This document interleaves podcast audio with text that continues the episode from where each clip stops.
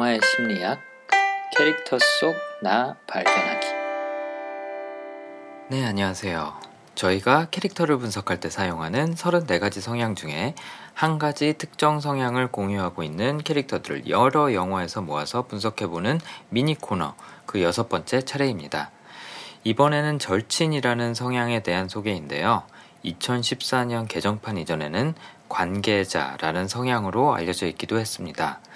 영화 내부자들에서는 이병헌이 연기한 안상구, 러브레터에서는 나카야마 미오가 연기한 와타나베 히로코, 인턴에서는 앤 해서웨이가 연기한 줄스가 갖고 있는 성향입니다.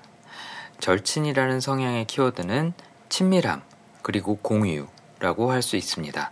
소수의 사람들과 좁고 깊은 관계를 맺는 것을 선호하고 궁극적으로는 서로 모든 것을 오픈하기를 원하며 인생의 중대사에 있어서도 내 사람이라고 생각하는 사람들과 함께 무언가를 이뤄내는 것에서 큰 만족을 얻는 성향입니다. 절친 성향의 사람에게 너무나도 중요한 이 친밀함 이라는 것의 정도는 크게 두 가지로 정의된다고 볼 수 있을 것 같습니다. 첫째는 질적으로 얼마나 많은 것을 서로 공유하고 있는지입니다. 절친을 갖고 있는 사람은 새로운 사람을 만났을 때 쉽게 마음을 열지 않지만 한번 신뢰를 주고 믿기 시작하면 굉장히 사적이고 때로는 사소한 부분까지 공유해주기도 하고요. 상대도 그렇게 하기를 기대합니다. 얼마나 서로에게 투명하고 진실되느냐에 따라서 내 사람이라고 생각할지 안 할지를 결정하게 되는 거죠. 둘째는 양적으로 얼마나 많은 시간을 공유했는지입니다. 새로운 사람, 익숙하지 않은 사람보다는 이미 알고 있는 사람이나 이미 가까운 사람들과 더 많은 시간을 보내고 또 그들에 대해서 더 깊이 알아가기를 희망하죠. 그래서 다 같이 모여 있는 자리에서 시덥지 않은 이야기를 나누기보다는 1대1로 개인 시간을 보내는 것에 더 의의를 두는 편입니다. 이렇게 절친을 가진 사람이 한 번 내 사람이라고 믿기 시작하면 말 그대로 간이나 쓸개 다 빼주는 경향이 있는데요. 내 사람 챙겨주는 것만큼 중요한 일도 없다고 생각하는 거죠. 영화 내부자들에서 이병헌이 연기한 안상구는 전형적인 절친의 모습을 보여줍니다. 첫 등장할 때부터 잔인하기만 할 것 같은 한 조폭의 복스가 차에서 내리자마자 부하 직원의 아내 생일까지 챙기면서 케이크와 돈 봉투를 건네주고 또 목숨을 바치겠다며 감사하는 부하에게 목숨은 네 마누라한테 바치고 시키는 일이나 잘해 라고 말하면서 내 사람부터 잘 챙기라는 절친의 가치관을 드러냅니다. 높으신 분들의 섹스 파티에 접대부들을 손수 차로 데려다 주면서 비도 오는데 얼른 들어들 가 라고 살갑게 한마디 해주기를 하고 서열 3위였던 부하에게 옥상에서 라면을 먹다가 콩한 알도 나눠 먹으라고 했다. 라면서 먹고 있던 라면을 같이 먹자고 권하기도 합니다. 그리고 내 사람이라고 믿는 이강희 주필의 아이들 유학비까지 대주고 집도 마련해주면서 이 주필에게는 미래 자동차는 물론 자신의 목숨까지 위협할 만한 1급 기밀을 아무 의심 없이 맡깁니다. 조승우가 연기한 우장훈 검사에게도 자신을 이용하려는 게 뻔히 보이는 상황임에도 불구하고 우 검사가 자신의 집과 아버지를 안상구에게 공유했다는 사실 때문에 마치 형처럼 인생 조언을 해주기도 하고 비자금 자료 파일을 넘겨주면서 자신의 운명을 맡깁니다.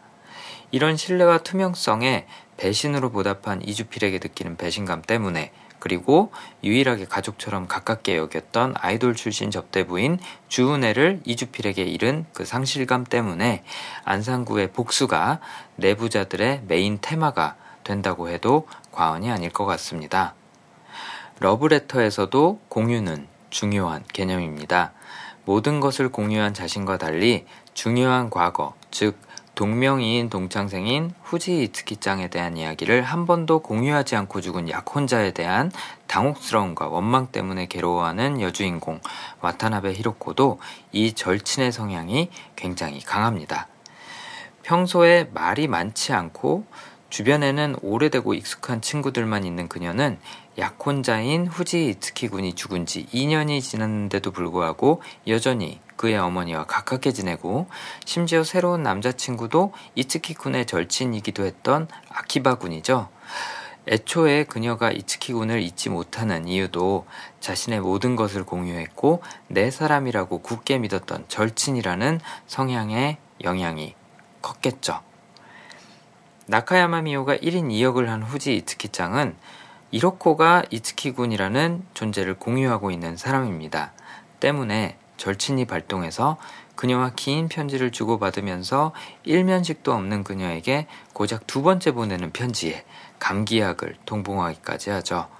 그리고 영화의 마지막에서도 자신보다 훨씬 더 큰 추억과 사랑을 공유하고 있는 이츠키짱에게 히로코는 이렇게 말하면서 그동안의 편지를 모두 돌려줍니다. 이 편지들은 당신 추억이에요. 그러니 당신이 가져가야 해요.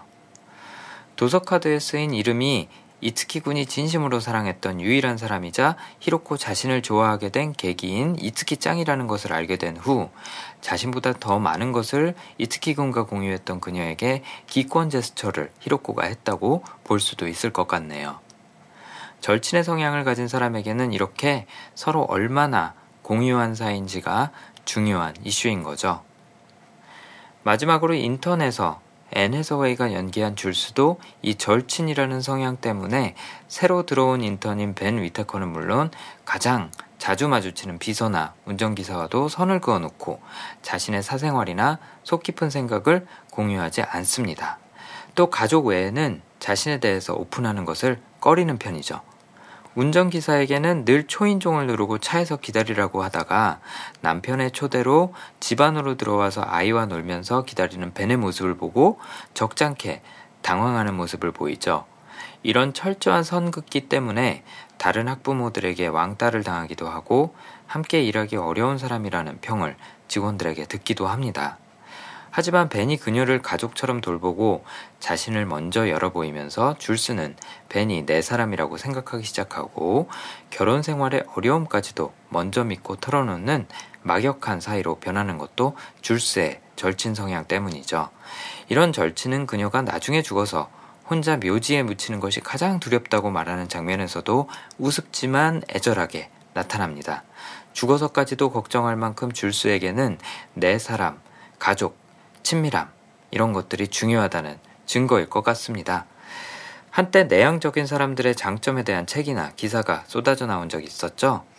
회장님이라고 불리면서 수백억을 주무르던 조폭 두목이나 인터넷 스타트업의 성공적인 여성 CEO도 이런 좁고 깊은 관계를 선호하는, 즉, 상대적으로 덜 사교적이고 내향적인 절친이라는 성향을 충분히 갖고 있을 수 있습니다. 어쩌면 이런 성향 때문에 그들은 사람들에게 깊은 신뢰와 충성을 얻었고 내 사람으로 탄탄하게 짜여진 인적 네트워크를 확보해서 큰 성공을 이룰 수 있었는지도 모르죠. 하지만 제3자에게는 편애하거나 정에 너무 치우친다는 평가나 오해를 받기도 쉽습니다. 실제로 안상구는 너무 과한 절친 성향의 발현 때문에 곰 같은 여우라는 소리를 들으면서 이용당하고 배신당하는 일도 겪게 되죠. 따라서 객관적으로 상황을 관찰하고 일관된 기준을 제시해 줄 개별화나 분석, 체계, 공정성 등의 성향을 가진 사람이 주변에 있다면 이런 부작용을 예방해 줄 수도 있겠죠. 단순한 지인 관계로만 만족하지 않고 나와 비밀, 치부는 물론 인생에서의 모험이나 리스크까지 함께 공유하길 바라는 사람이 내 주변에 있다면 절친을 가진 그가 나에게 몇 안 되는 그런 소중한 친구가 되어주기를 바라는구나 라고 예상을 해보셔도 좋을 것 같습니다. 그럼 이번 한 주도 나답게 즐겁게 보내시기 바랍니다. 감사합니다.